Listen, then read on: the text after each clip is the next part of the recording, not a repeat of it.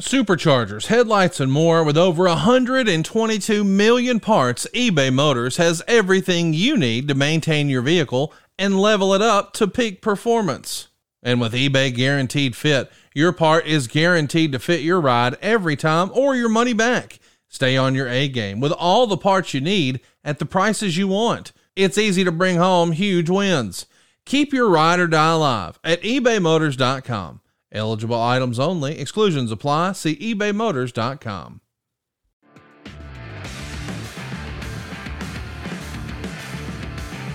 All right, welcome in Cube Show Podcast, a college football show podcast, whatever you want to call it, that comes to you on Sundays. And because of the holiday weekend, a little bit of a road show again today, but we got you covered for this week. I want to get into transfers. Transfers at every SEC school. Going to discuss those, but in a little bit of a different way. First thing we're going to do, remove quarterbacks and talk about the most important transfer into every other SEC school that's not a quarterback. So we'll go through those. Why I think there's one that sticks out more than the others. A couple of these are really hard to pick. A couple of these are very difficult. You bounce them back and forth, won't really be sure. Also, get into a little bit of news that's happening.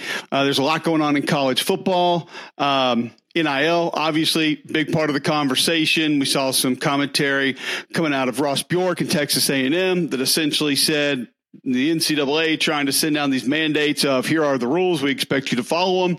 Ross Bjork saying we're going with the law in the state of Texas, and that's how we're going to roll. Um, to me, kind of took that as a massive middle finger to the NCAA of don't care what you say, don't care what you do. Not sure you can do much about it, but legally in this state, this is what we're capable of doing and this is what we're going to go do. I do think there's a little misconception as to some folks getting mad about what the Texas schools may be able to do. A lot of that stuff's happening in a lot of other places. It's just verbalized in a little bit of a different way. So here's my thing just quickly with, with name, image, and likeness, NIL. It's, it's not going away. We're not putting the toothpaste back in the bottle. I do not believe that there's going to be barriers, parameters, guardrails that are ever going to be set. Could there be strict rules as to how NIL takes place down the road? First and well, let me go back a little bit even further. Well, we need to stop calling this NIL in a lot of different places because it's not what it is. Pay for play. It's pay to show up and come here. It's it's essentially salary is what it is, and that's fine. That's what we want it to be. What we where we want it to get but it's just it's we got a lot of other websites and people that keep pushing you know name image and likeness and it's great and this person's worth this and all that. It's just it's not even really what it is a lot of the times. So you understand the coach's frustration and the tampering becomes a part of the problem. And people say, we got to get rid of tampering. But then when you go a little bit deeper and you actually dive into it, is it even tampering? Because you sit back and say, okay, kids can have agents now. Like this kind of stuff's been happening in baseball for a long time. Kids can have agents and kids look back and say to their agent, comes to them, I can get you a hundred thousand here. I can get you 75,000 here. We can get you half a million. We, if you hit the portal, and then they hit the portal and they hear from three or four different schools, they actually get the money, whatever it is. It doesn't even have to be here. It's just if you go in the portal, we can get you this. So it's, I understand it's, it's a frustrating conversation. There are a lot of different ways it can go. Um, but you got coaches going up to DC. You got the NCAA trying to tell people what to do. You got people saying, we're not following your rules. We're following state rules. It's just all over the place. And as I've tried to state before, meeting in the middle is our biggest problem in college football right now. No one wants to meet in the middle. Everybody wants theirs and they want all of theirs right now. Nobody wants to come in and say, okay, you know what? Cool. We'll give a little bit here. We'll give a little bit there.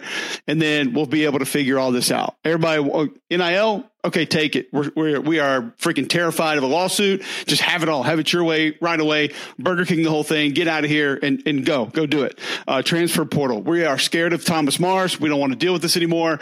Uh, you want to go somewhere in conference, out of conference, four times, 11 times, two times, whatever it is, just, just go. Have fun. Go. Be, be happy. And so instead of trying to come up with something where we could all maybe find a way to live in a certain spot and make it work, transfer portal back in the news. Um, apparently, some rules trying to tighten the windows a little bit.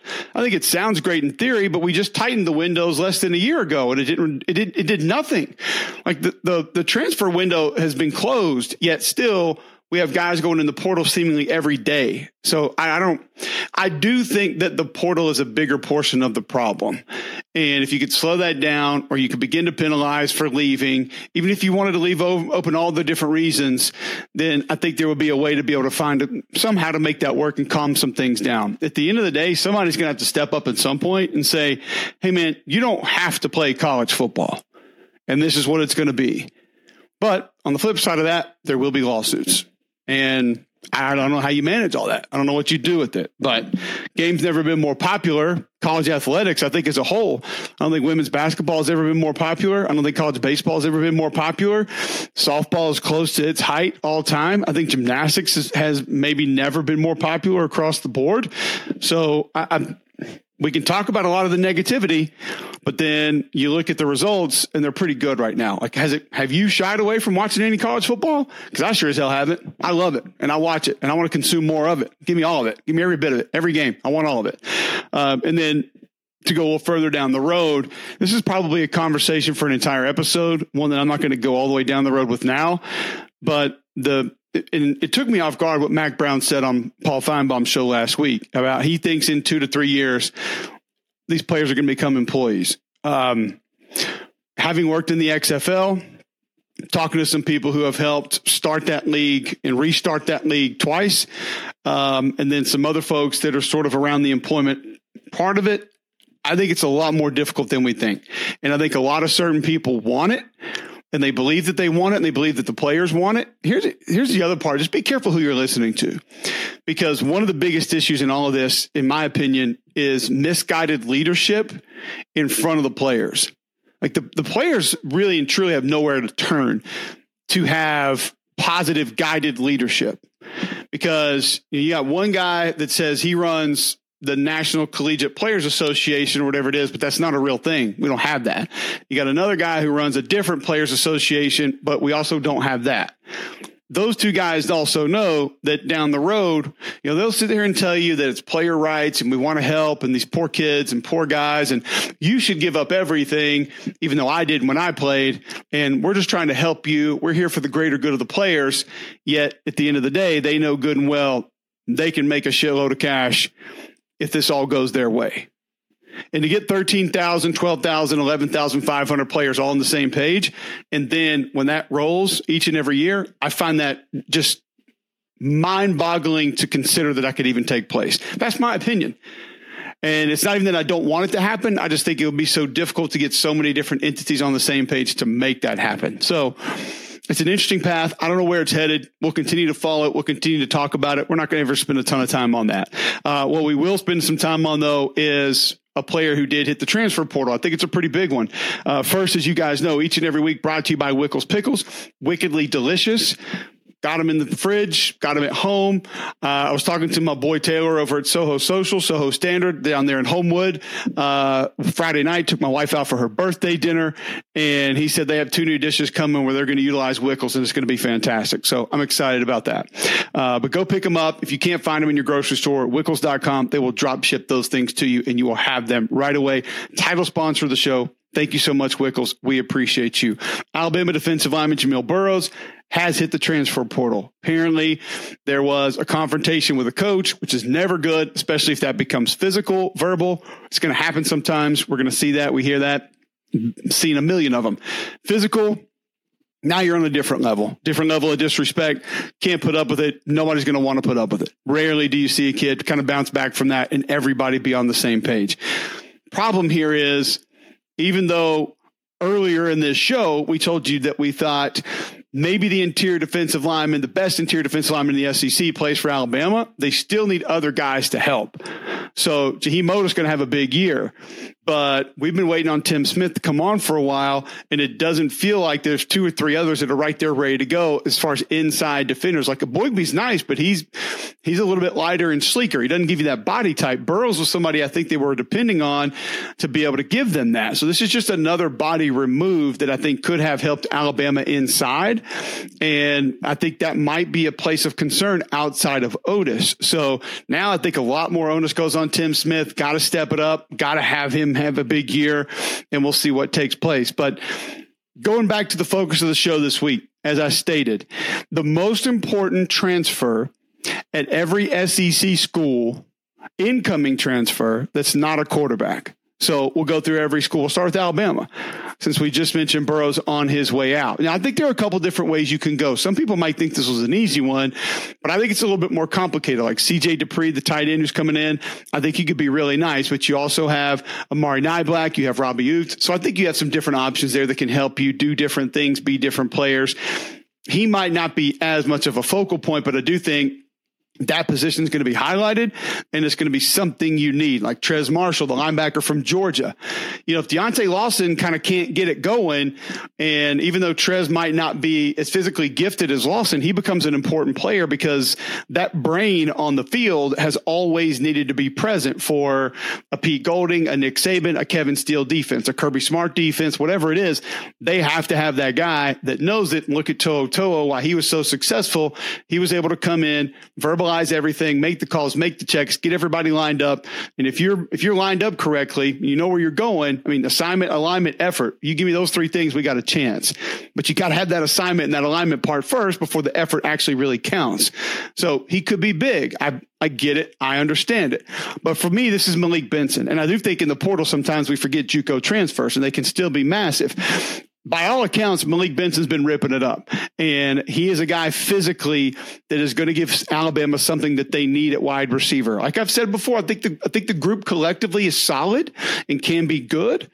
But I think this is someone that has a little bit of extra juice. And because we haven't seen him play at another G5 school or P5 school, he's not going to get the hype or the consideration or the credit that maybe he deserves coming in because we have all these other guys that we've seen in a different uniform, put up numbers somewhere else, win a championship somewhere else, you know, Moss a guy in the field somewhere. And we saw that game. We watched that game. We watched him do this.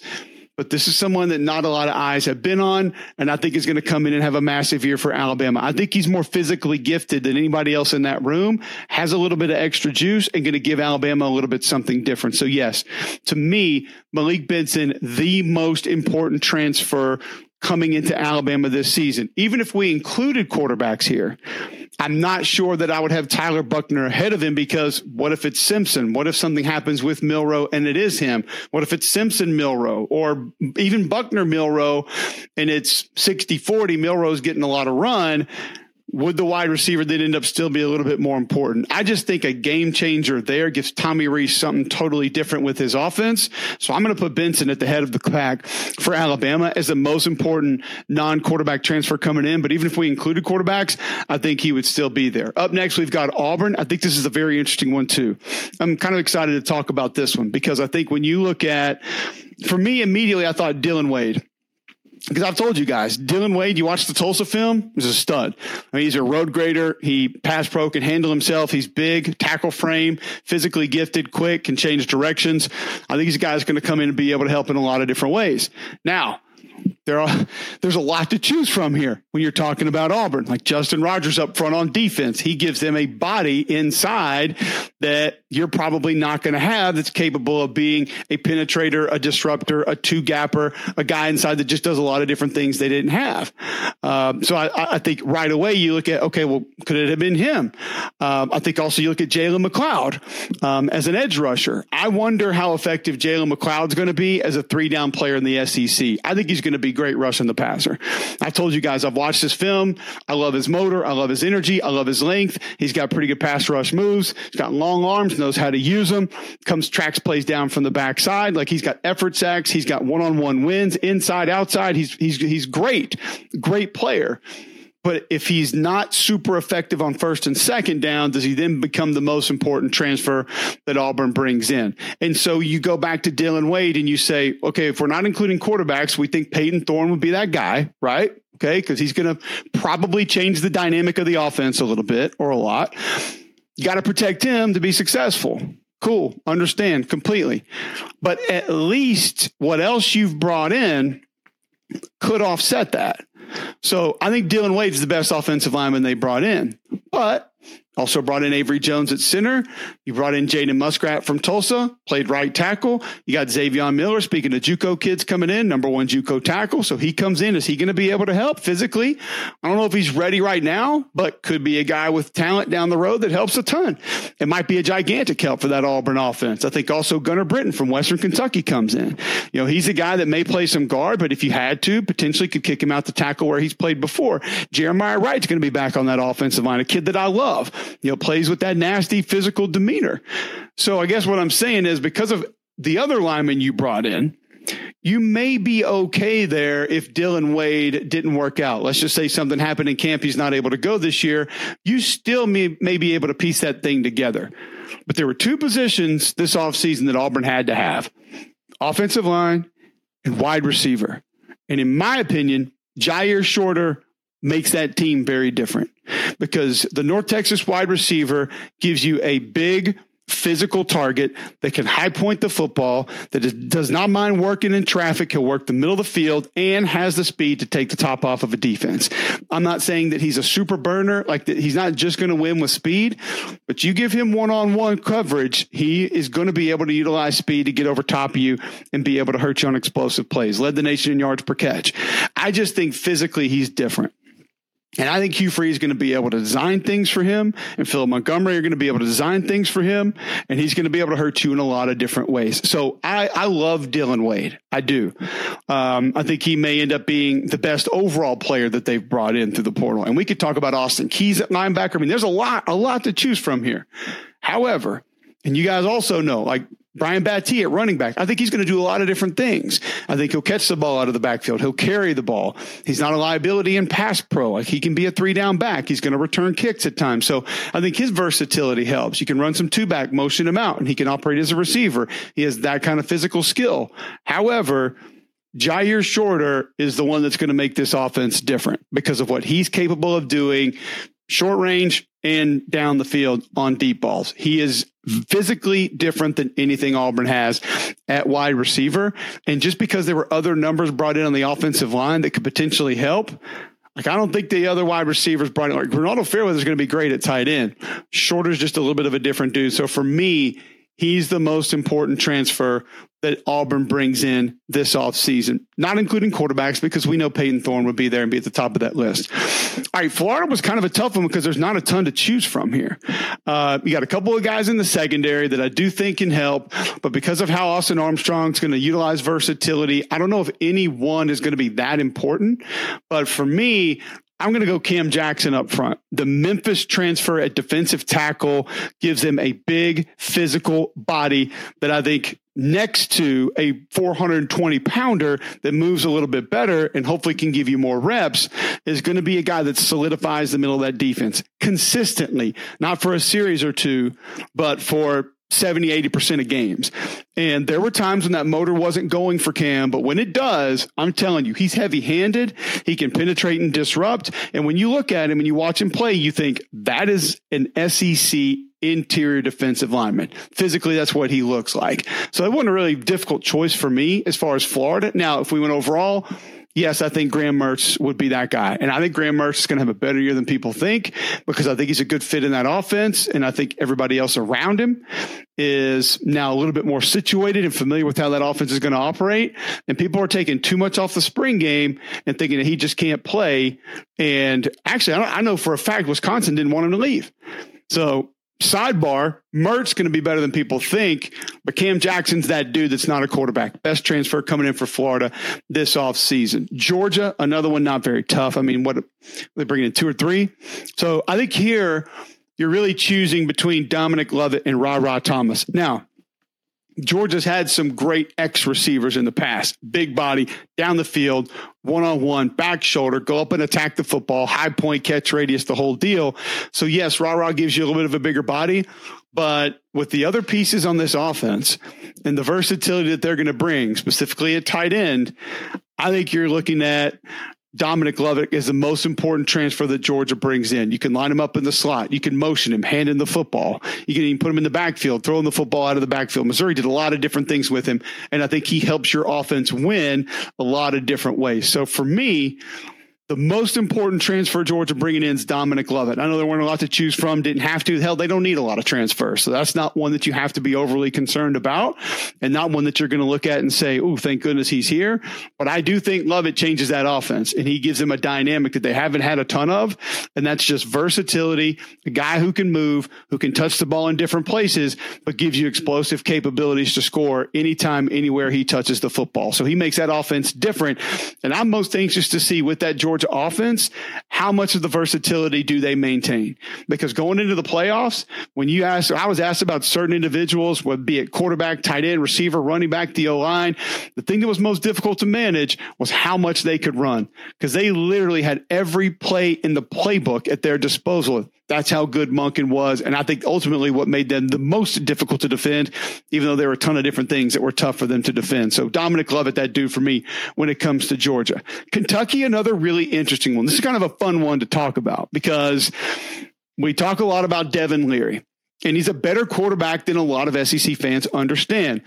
Played at NC State, was very successful when healthy. When not healthy, not as effective, like not even dinged up. I'm not talking about out of the lineup. Obviously, nobody's effective when they're out of the lineup. But for Kentucky to have a good year this year, he needs to be upright.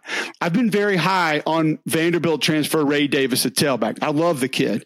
Went back and watched the film last year. No one talking about him. I'm thinking, man, six yards, 11 yards, four yards, and getting no help whatsoever. So for your, the bang for your buck that Ray Davis is going to bring in is fantastic but I cannot allow him to be the most important transfer coming in because Marques Cox comes in from Northern Illinois. And you know what? If you want to go Courtland Ford from USC at the other tackle, that's fine. I think Cox is a more ready made tackle right now, especially for what they're going to be asked to do.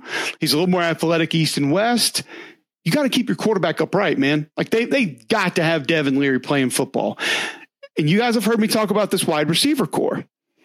Kentucky has the best wide receiver room from a talent perspective, top to bottom, than they've ever had in the history of the program. Therefore, even if there is no Ray Davis and JuTahn McClain and a couple other guys, I got to figure some things out. I think the receiving corps is talented enough with a good quarterback. If the offensive line is just C plus B minus to be able to make Liam Coen's offense go.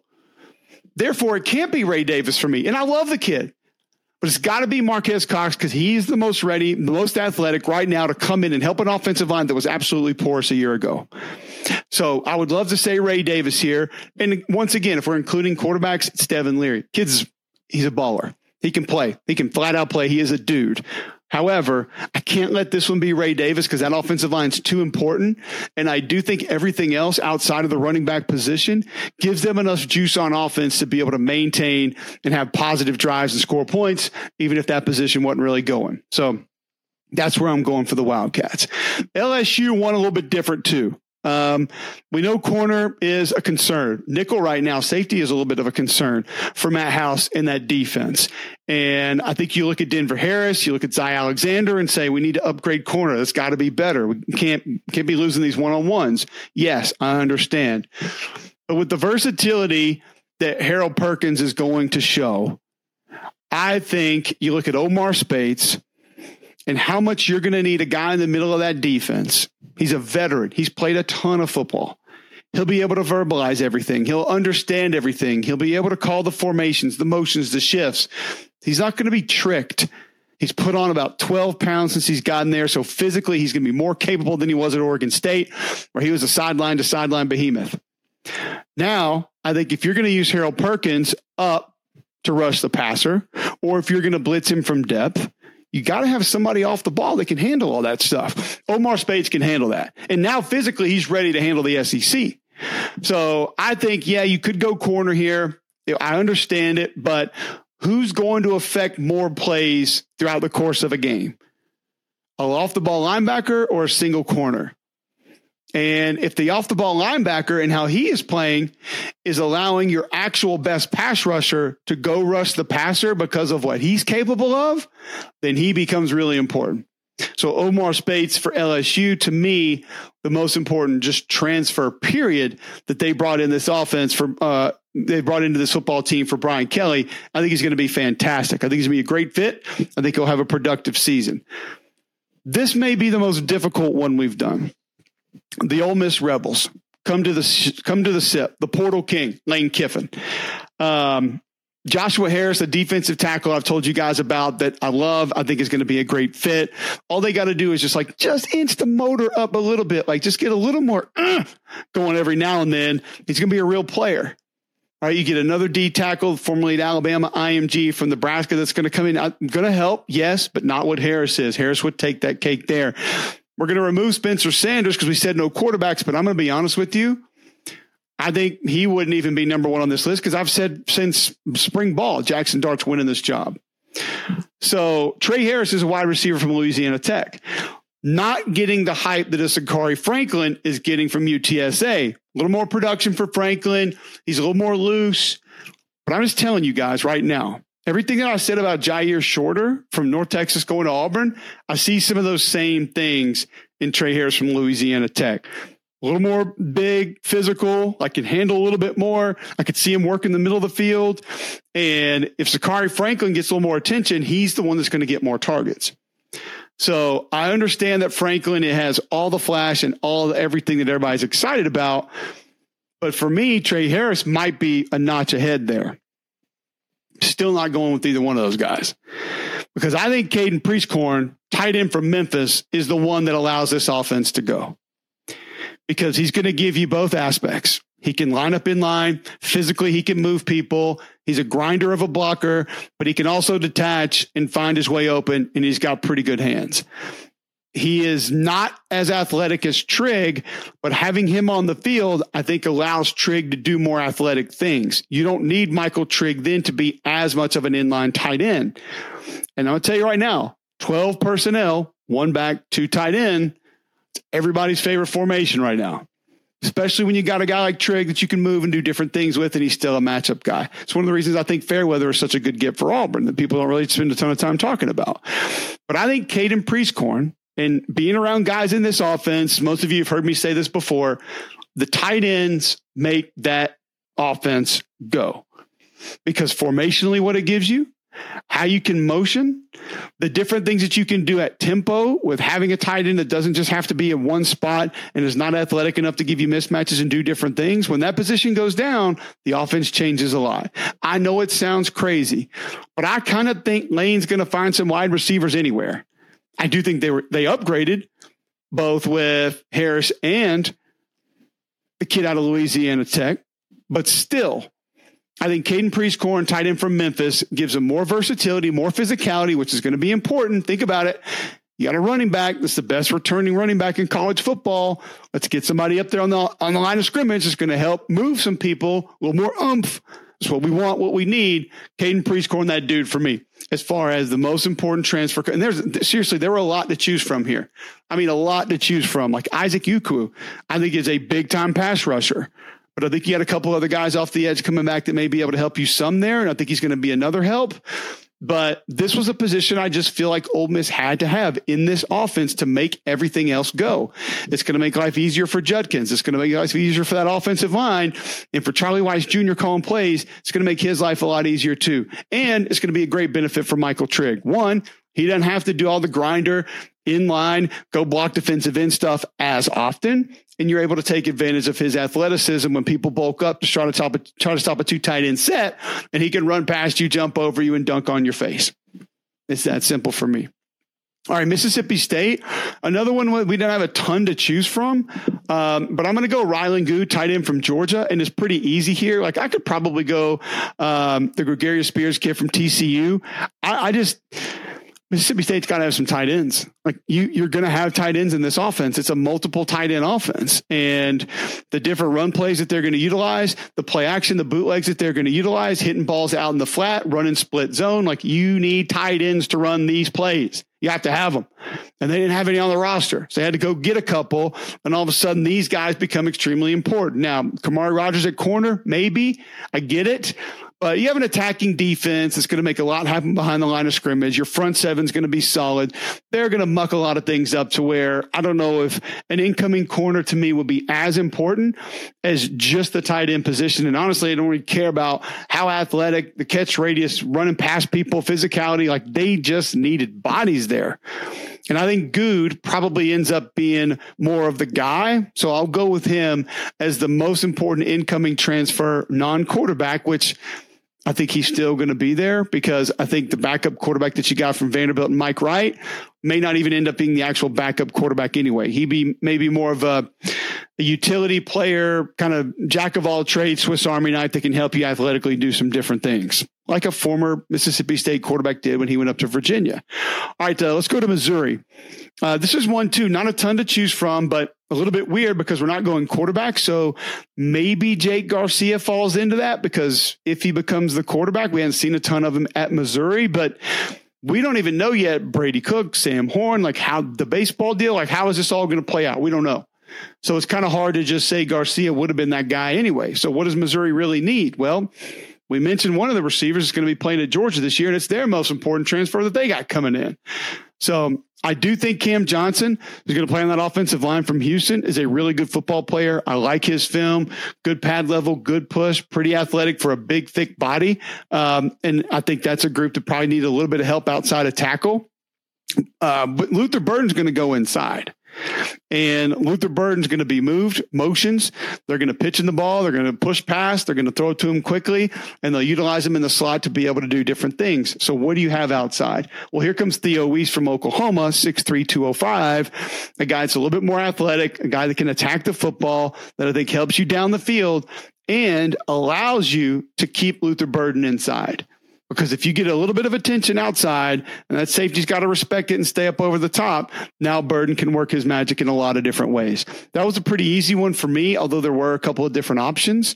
But I think Theo Wease in this offense, and also let's put it this way: if we don't know who the quarterback is right now, what does that position probably need more than anything? Outside of protection up front, it needs an eraser. It needs a guy to help him out. I mean, he needs a big body down the field that every now and then they can say, Hey man, one on one, go catch me a football. And they go grab it and get positive yards. So for me, Wease would be that guy for Missouri.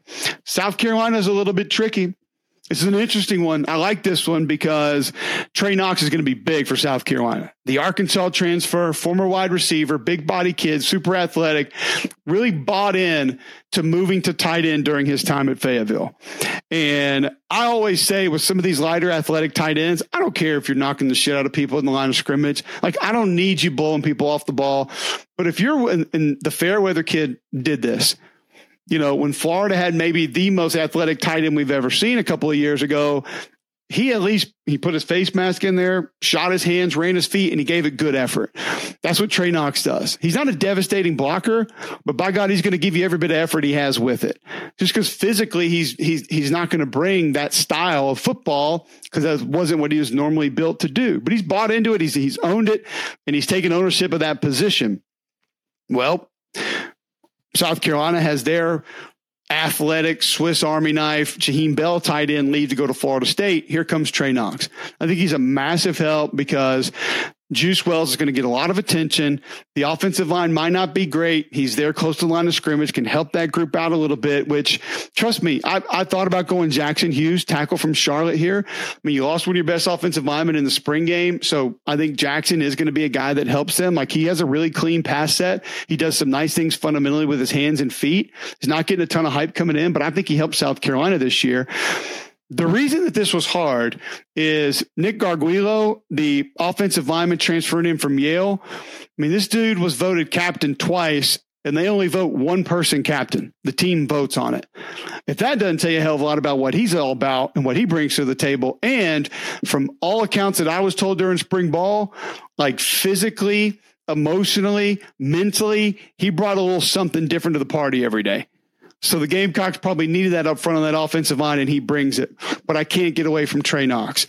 How much he's going to help Rattler, how he can help the offensive line in the run game a little bit, the different ways they'll be able to move him. New offensive coordinator coming in. So, and you, you know, they're still going to run multiple tight end sets, but if he needs to be at H, Y, if you need to put him in the backfield, run him out as a fullback, he'll probably be able to do that, and you can still split him out. Just that versatility is going to be so important with an offense that you know has a guy in Juice Wells that's going to come command a ton of respect and a ton of attention could open up a lot for Trey Knox to have a big year this year in South Carolina. Tennessee's a fun one too. And I think Tennessee, a lot of people would just say, oh, Dont'e Thornton.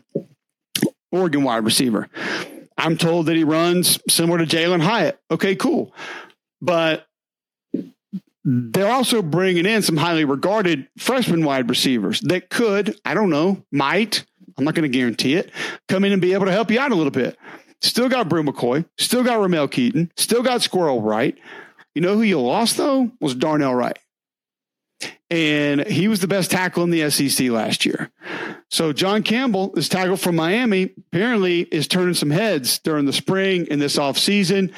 And if he can lock down that spot, I think the Tennessee offense was different last year because of what they were up front. Quarterback, fantastic. Wide receivers, great. Running back, solid. But when that offensive line gets different in that offense, it's damn near impossible to defend.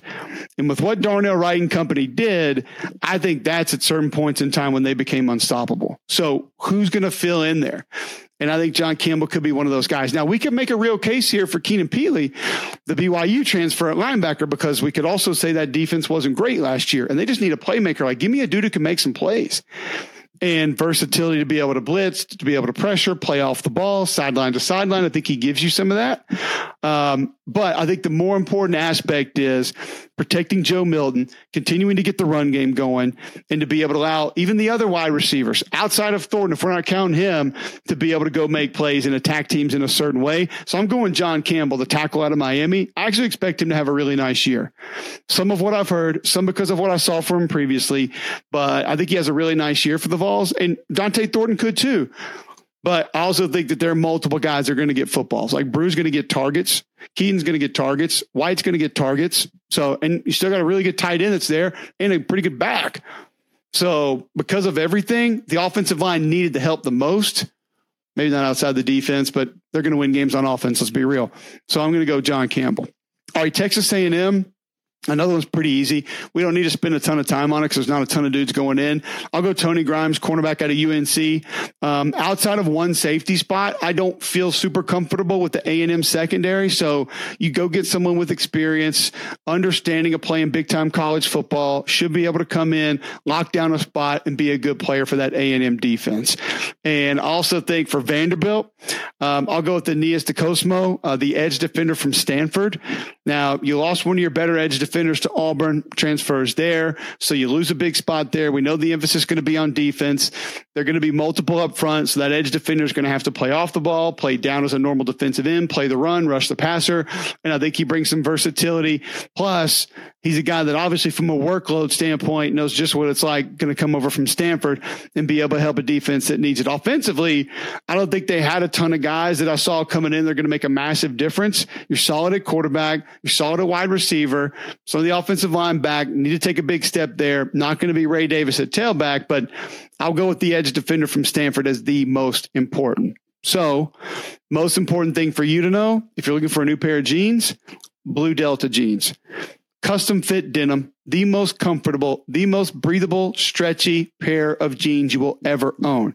And they're not going to be super hot when you go out in this Alabama heat right now, which is basically devastating. Go to bluedeltajeans.com. If you talk to the guys, tell Nick you heard about them right here on Cube Show and you want a pair of custom fit denim jeans now and they'll get them to you and you will love them forever. You're never going to want another pair of jeans after you have a pair of blue Delta jeans. I promise you that. All right, so that wraps it up for today. The most important transfers into every SEC school this off season, not including quarterbacks. It would have been too easy with some of the quarterbacks here. So, all right, we'll continue with the show each and every Sunday. We've got conversations with Cole up now also on the YouTube page, a couple of those via podcast. A couple guys down at the Senior Bowl, Marshall Yanda, Jim Nagy, Lane Johnson. Go check those out. Some fun conversations. Trying to do a little something different on the channel. YouTube is at Cube Show 61. Twitter, Instagram at Cube Show. Please like, rate, revive, subscribe, whatever Josh Pate tells you to do because we're not even close to him, but we're just trying. Appreciate you guys tuning in. We'll be back next Sunday.